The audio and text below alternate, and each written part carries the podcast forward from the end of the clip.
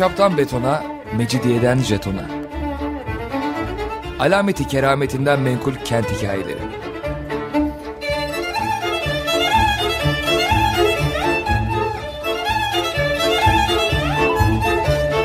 Hazırlayan ve sunan Pınar Erkan.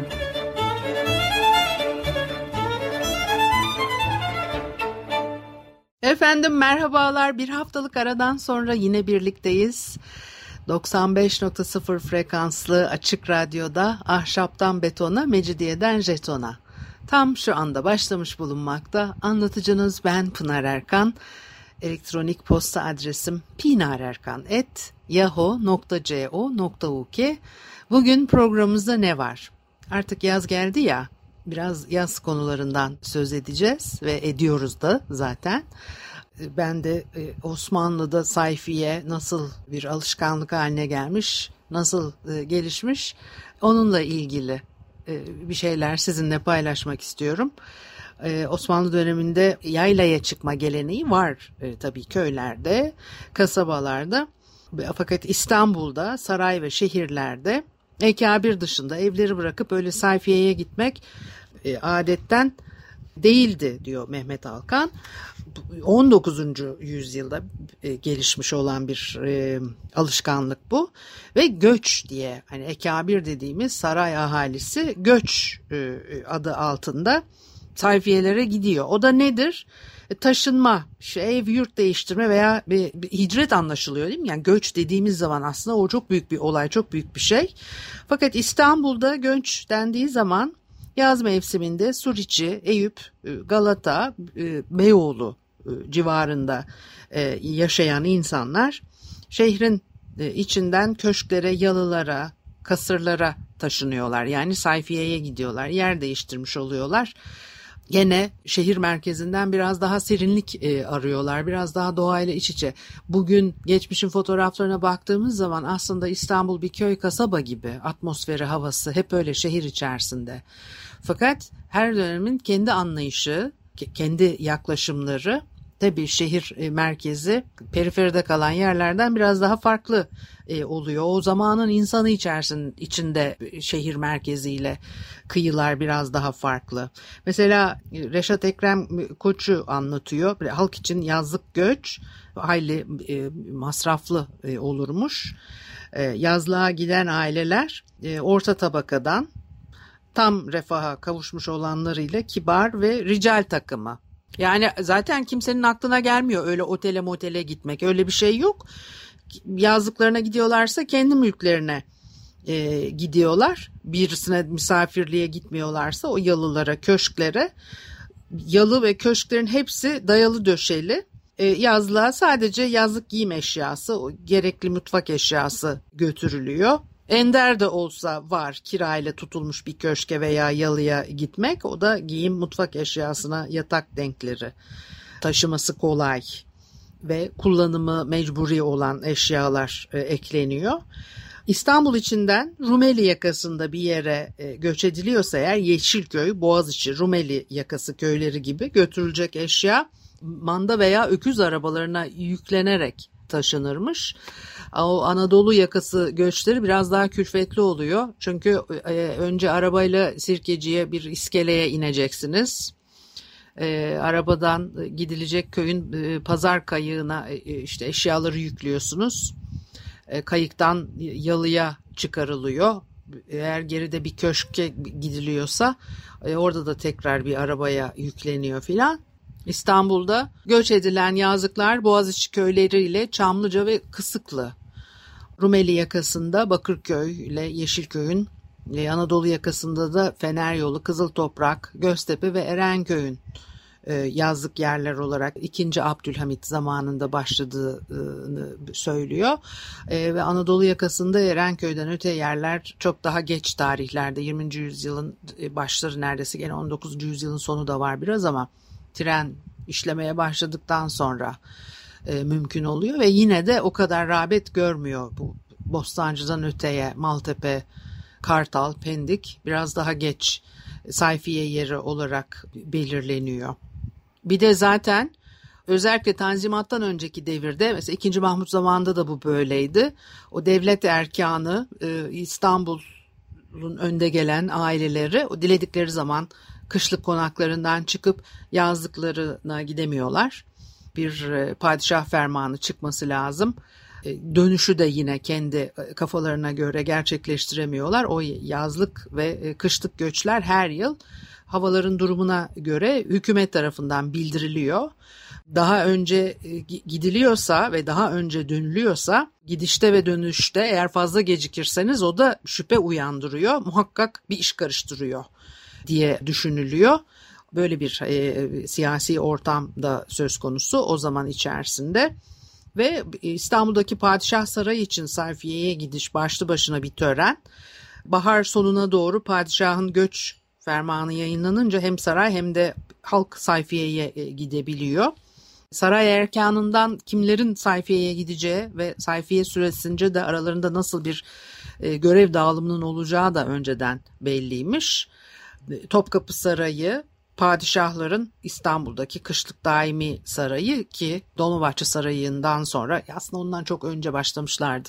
Beşiktaş'ta ve diğer saraylarda vakit geçirmeye ama e, bu ondan önce padişahlar yaz başında sayfaya gideceklerse e, eğer harem halkı ve e, Enderun'dan seçilen bir maiyetle yazlık bir sahil saraya gitmelerine göç deniyor ve sepetçiler kasrına gidiyorlar mesela çok yakın değil mi Topkapı Sarayı'nın hemen yakınında Üsküdar Sarayı var o zaman ee, Beşiktaş Sahil Sarayı, Çırağan Sahil Sarayı, Beykoz sırtlarında Tokat Kasrı var. Tokat Kasrı'ndan İmparatoriçe Öjeni e, İstanbul'a geldiği zaman e, olanları anlattığımızda çok söz etmiştik. Kandilli'de Ferahabad yalıları var. Haliç'te Karaağaç Bahçesi, kasrı, tersanesi var. Aynalı Kavak, Sahil Sarayı, yine Kağıthane'de Sadabat Kasrı buralara gidiyorlar daha çok sayfiye diye. Bir de bu nerelere gittikleri de yine padişahın nereyi tercih ettiğine de bağlı. O bütün yüzyıllar içerisinde padişahların bazıları bazı yerleri daha çok e, seviyorlar, tercih ediyorlar.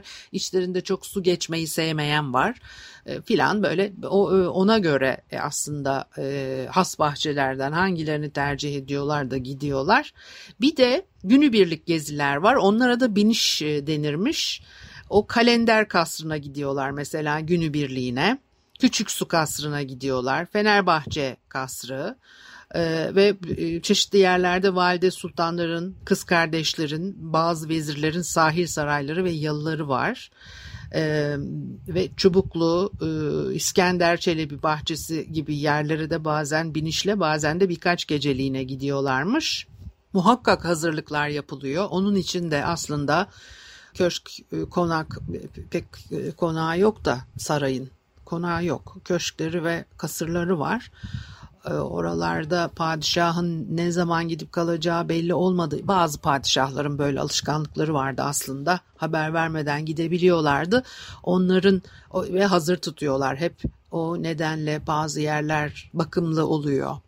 E, padişahın e, her zaman gelme ihtimali olduğu için bu bizdeki bu tabi padişaha böyle davranırsın da işte Cumhuriyet dönemi oldu. Çok kısa bir dönem devlet adamları alçak gönüllü davranmayı bildiler. Ondan sonra gerçekten bu hazımsızlık mı demeli, bu kompleks mi demeli, ne demeli, bu, bu enteresan bir ruh hali. İnsanın eli gitmez gibi düşünüyoruz çünkü biz gerçekten yani bu bizim en büyük derdimiz, en büyük dertlerimizden bir tanesi bu. Çünkü e, olmaması gereken pek çok e, rezillik bundan kaynaklanıyor. Bu kadar Neyse o konuyu daha e, uzatmayayım. Çok tatsız şeyler. Şimdi hazırlıklar yapılıyor. Padişah e, gideceği zaman da e, mesela e, Beşiktaş'a gidilecek. Sadrazamın emriyle Beşiktaş çevresinde bir takım imar hazırlıkları da yapılıyor. Beşiktaş Sarayı'ndan Kabataş iskelesine kadar deniz kenarına kırmızı trabzan kagir payeler düşüyorlarmış. Beşiktaş Sarayı ile Dolmabahçe arasında sorun yaratan e, Arap iskelesinin yerine de bir liman inşa etmişler mesela. Arap iskelesini kullanan Fındıklı ahalisinin de Dolmabahçe içinden geçmesine izin veriliyor. Dolmabahçe, e, Beşiktaş bahçesi yapıları onarılıyor, elden geçiriliyor. Ramazan'ın ortalarında da padişah Dilgüşah Beşiktaş Sarayı'na işte taşınır diye de bir şey var ama o daha eski tarihlerde olan bir şey. Saray görevlileri ne yapıyor peki? Padişahlar böyle sayfiyeye giderken örneğin Çamaşırcıbaşı Ağa e, padişahlar bahar, yaz ve sonbaharda sahil saray ve sayfiyeye giderken e, koğuşun zabiti olarak Topkapı Sarayı'nda kalıyorlarmış. Padişahın yanında götüreceği seferli koğuşu oğlanlarını padişahla birlikte Çamaşırcıbaşı da seçiyor. Onlara nezaret etmek üzere sayfiyeye kendinden bir rütbe aşağıda olan bir ağayı gönderiyormuş. Sayfiyeye gelecek görevlilerden biri mesela çizmeciymiş. E, o görevi sayfiyede kalındığı süre boyunca padişahın çizmesini muhafaza edecek. Arzu edildiği zaman ayağına giydirip çıkartacak. Bu gezilerde Enderun'un yine aşağı koğuşları olan hazinekiler seferli koğuşlarından da seçiyorlar. Böyle uzun boylu, eli ayağı düzgün, yakışıklı 40 nefer delikanlı da e, Rikap Çohadar'ın emrine verilirmiş. Yayla başı kapı gulamu Bu kelimeleri, bu, bu e, tabirleri duymanızı e, istiyorum. E, yok tabii artık günümüzde hiçbir şey kalmadı ama o geçmiş dönemlere e, ait yayla baş kapı gulamı ağa padişahlar bahar ve yaz mevsimlerinde yazlık kasır saraylara göç ettikleri zaman oralara götürülen kara ağaların zabiti. E, sayfiyelerde Haremi Hümayun'a nezaret ediyorlar. Bir de bazen olaylar oluyor. Öyle her zaman çok iyi olmuyor bu padişahların bir yere gitmesi. Mesela 1656'da padişah 4. E, Mehmet donanmayı Boğaz'a uğurlamış. Ondan sonra da Üsküdar Sarayı'na e, göç edecek. O günlerde İstanbul'un e, Venedik işgaline uğrayacağı şeklinde büyük bir korku yaşamış İstanbul halkı. Çocuk padişah tabii alelacele İstanbul'a dönmüş. Enderunlu Mehmet Halife aktarıyor. Diyor ki saadetli padişah dahi donanma gittikten sonra 1 e, Ağustos'ta Üsküdar'a göç etti. Bir miktar yaz faslında iç halkı ile istirahat edeler diye Kenan Paşa gibi tedbirsiz ve hevennekadan ahmak idraksizin fikriyle e, Boğaz'daki hezimet haberi şuyu bulunca cümle İstanbul halkı ayağa kalkıp elbette padişahımız İstanbul'a gelsin. Seyir ve temaşa, bağ, bahçe, zevkli sefa zamanı değildir. Küffar dahi yarın öbür gün İstanbul'a gelir. Boğaz dahi kapandı. Böyle kalırsa İstanbul'da kahdugala olmak karardır, Üsküdar'da ne işi vardır diye bu haberi dahi padişahımızın mesmu olduk da ve işte geri İstanbul'a göç etti diyor. Üsküdar'a gitmiş yani şehir dışına çıkmış. Çünkü Üsküdar ne olacak? Şehir alınana kadar oraları şehir alındıktan sonra da şehre dahil değil ki e, İstanbul dediğin yer tarihi yarımadadan ibaret. Fakat nasıl Üsküdar bu kadar uzak bir e, mesafe olarak kabul ediliyor? E, bizim o mesafelerden tutun başka pek çok şeye kadar o dönemin anlayışı, algısını kavrayabilmemiz gerçekten zor. Bir müzik arası verelim ondan sonra devam edelim. Efendim Açık Radyo'da Ahşaptan Betona, Mecidiyeden Jeton'a devam ediyor. Haliyle Pınar Erkan'ı dinlemektesiniz.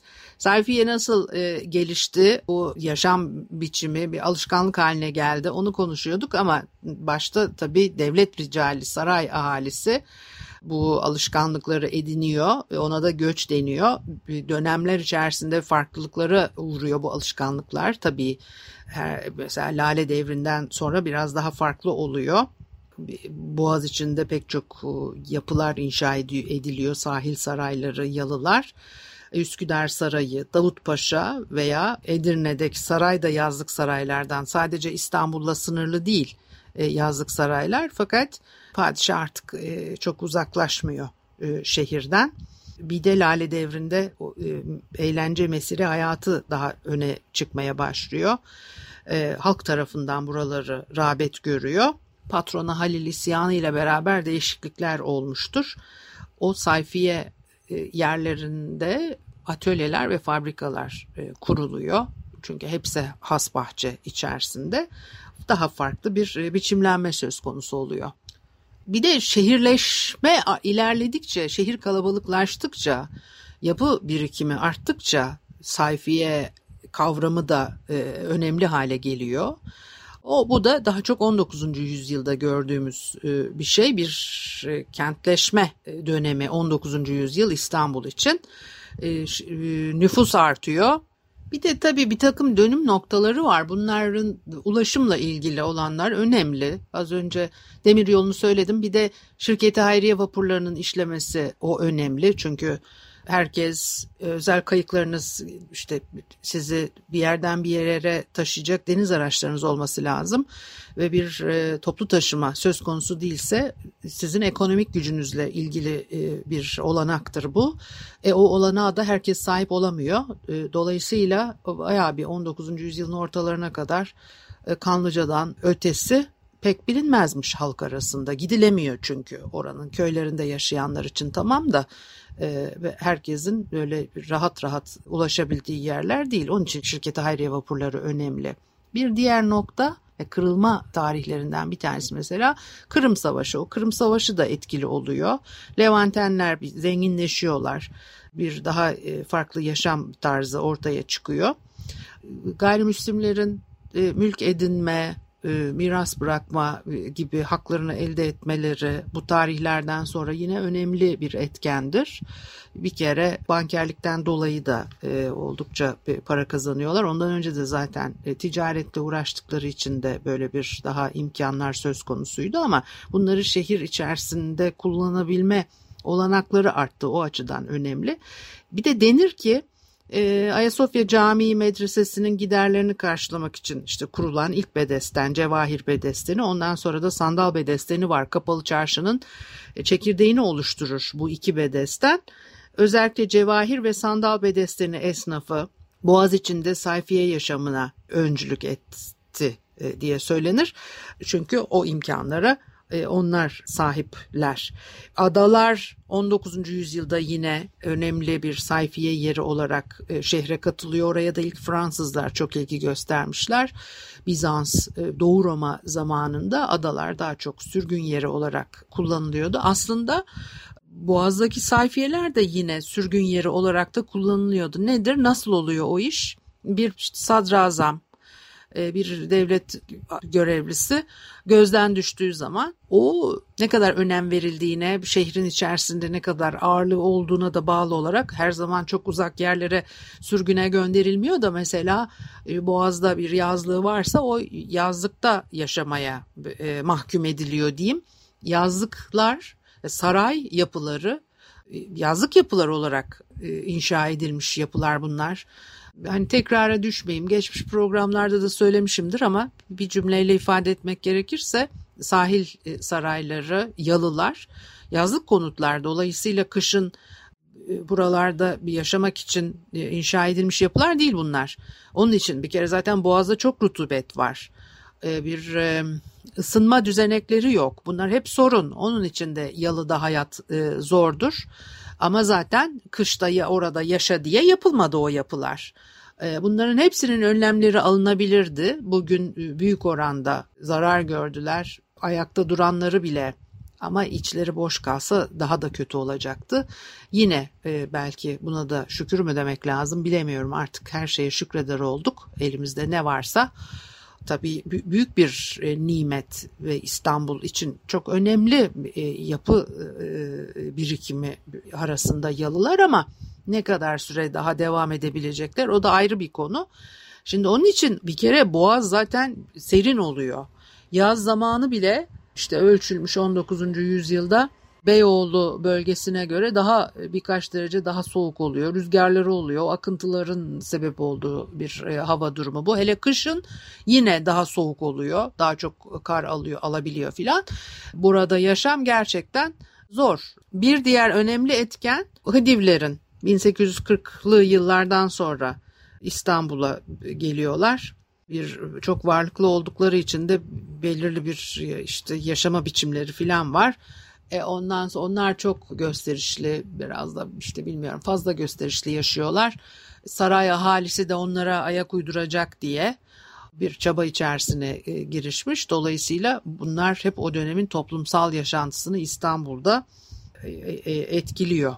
Hatta o ulaşım çok önemli dedim ya E, Vakani üyesi Ahmet Lütfi Efendi şirketi Hayriye vapurlarının e, işlemeye başlamasından sonra Boğaziçi'nin mamur hale geldiğini e, aktarıyor. Az önce konuştuğumuz sebepten dolayı Kanlıca'dan üst taraflar İstanbul halkı tarafından hiç bilinmiyormuş.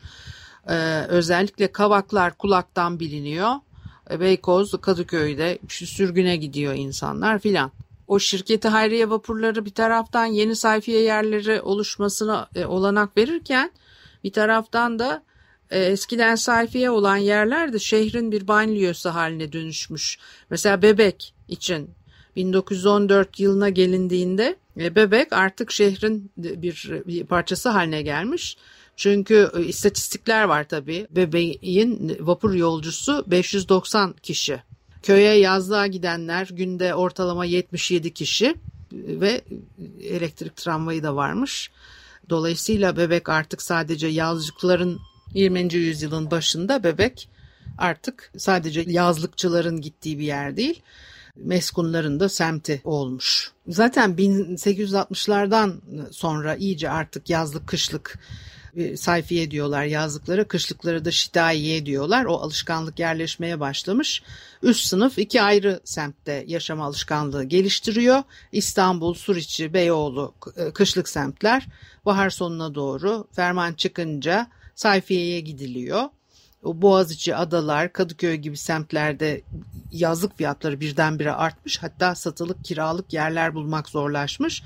Örnek e, verelim eskiden Balta Limanı'nda 40 bin kuruşa satılan bir yalı yazın sadece 40 bin kuruşa kiralanır olmuş.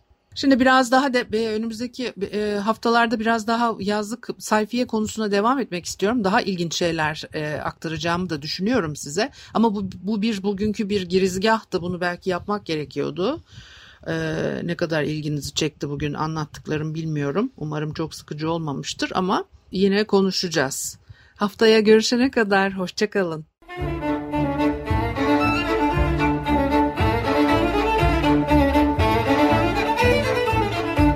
Ahşaptan betona, mecidiyeden jetona. Alameti kerametinden menkul kent hikayeleri.